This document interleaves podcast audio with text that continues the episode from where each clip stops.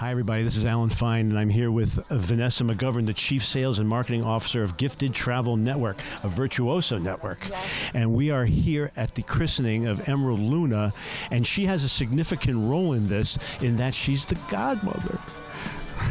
So we're going to talk to her about that, about the ship, and about the state of travel here on Insider Travel Report. Vanessa, thanks for talking to us. Hello, thank you so much for having me. So first thing, you're the godmother of this ship. What are the perks? You, you can't marry anyone, but there are other perks, aren't there? Well, I mean, the perk is simply just being named is a perk for me, and having this amazing opportunity to share with colleagues of Gifted Travel Network here in person, my husband, of course, uh, and just to be able to represent the travel industry in this way is is my perk. And the streaming audience, Oh, your, your family off in the distance and friends. a great audience on the live stream too. Absolutely. The champagne broke as it was supposed to. There were no mishaps, Yes, there, it went flawlessly. except for the rain. Yes, which I would like to say is a sign of good luck. Good. So I was happy to see it rain. The rivers need rain this summer, and so I believe that that was a good sign. And now I want you to tell the story of intention. How did you make? How did you manifest this godmothership?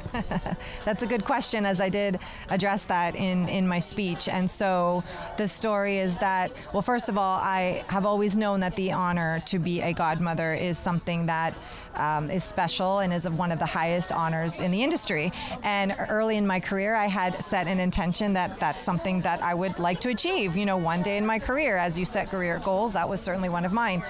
And in 2019, I was sailing under the Lock Bridge in Budapest, and I was with one of our GTN members, Joan Qualls, and we were together on the top deck when the captain told us to make a wish as we went under the Lock Bridge. And the legend has it that if you hug the person you're with as you're sailing under the bridge and then you emerge, you will have your wish granted.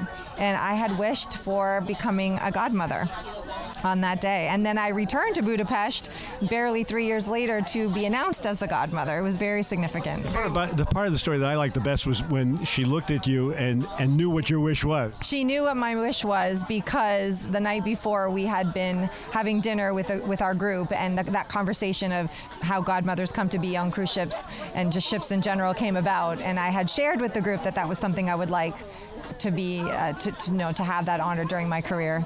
All the way, all the way back at the beginning, how did this godmother decide travel was was what you were interested in? I started my career on board cruise ships.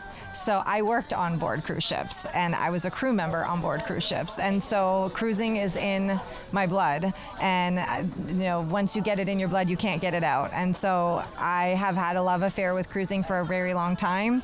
And so, I, you know, this, that's what makes this equally as special. So the your, your agency, you want to tell us how it, how it formed, how you formed it? So I co-founded Gifted Travel Network with Meredith Hill and Jennifer Cochran. We were running. Meredith had founded the Global Institute for Travel Entrepreneurs, and that is a travel business. Was we had sunsetted that business in 2020, and previously it was a, a travel business coaching and education company, and we were coaching thousands of travel advisors across North America, Canada, and the U.S. primarily on how to market their business and how to run run their travel agencies like a business. And during this journey, we just we saw an opportunity to create a host agency that was focused on educating travel advisors on business building foundations and how to be an entrepreneur. And we just saw a missing gap in travel industry education. And so we founded Gifted Travel Network based on that. Now, you're very active in ASTA, Yeah. and we just interviewed Zane Kerby, who sang your praises. Let's talk about ASTA and you. So ASTA is the heart and soul, the heartbeat truly of travel advisors. And travel advisors need ASTA. And I, you know, can't say enough good things about the work that ASTA's doing, that they did for travel advisors during the pandemic, during some of uh, travel advisors' darkest days. ASTA was right there in the trenches advocating for travel advisors uh, in, with, the, with government, with lawmakers that directly impacted us. And so I feel very passionate about ASTA. I serve on the board, uh, and I also serve on the government and uh, the political affairs committee. And I also founded uh, an event that is an advocacy awareness day event that is a virtual event that happens now it just happened in june it's the third third year in a row and we raise money for the pac What would you say to a travel advisor who's on the fence about joining ASTA? You can't be a travel advisor and not support your trade association. Period. End of story. You have to support your trade association because we can't do this without the support of our trade association. Every industry has a trade association. Ours is ASTA, and it is our duty to support ASTA. You know, you're selling the product. You you appreciate the product. Let's and let's get them aware of it. Some of the travel advisors out there may not be. So Gifted Travel Network has been partnering with Scenic and Emerald since the beginning. That since the beginning, we've always worked with with them. We've always had a fantastic relationship with our BDMs uh, from the top to the bottom. In particular, a special shout out to Richard Hickey, who has been supporting me throughout my entire career and has continued to support us uh, through his role at Scenic and Emerald.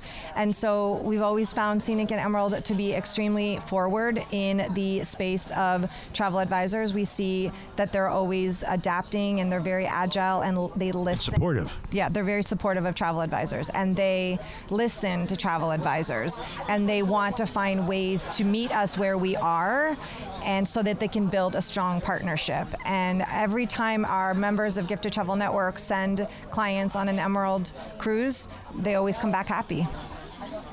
It's a great product. What's your advice to travel advisors now as we're coming out of the pandemic?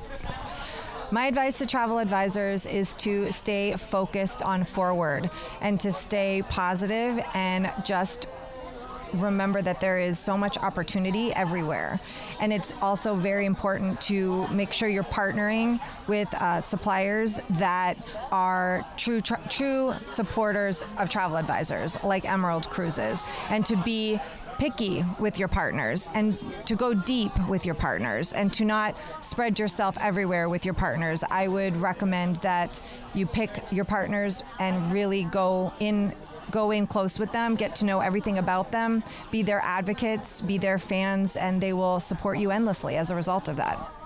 Because it works both ways. It does work both ways. Absolutely, it does. Well, congratulations on your honor. You're just beaming, I, I lo- and it was fun to watch you actually do the christening. So uh, thank you for speaking with us. Thank you so much for having me. A big fan of Insider Travel Report, and it's an honor. Thank you. And this is Alan Fine for Insider Travel Report.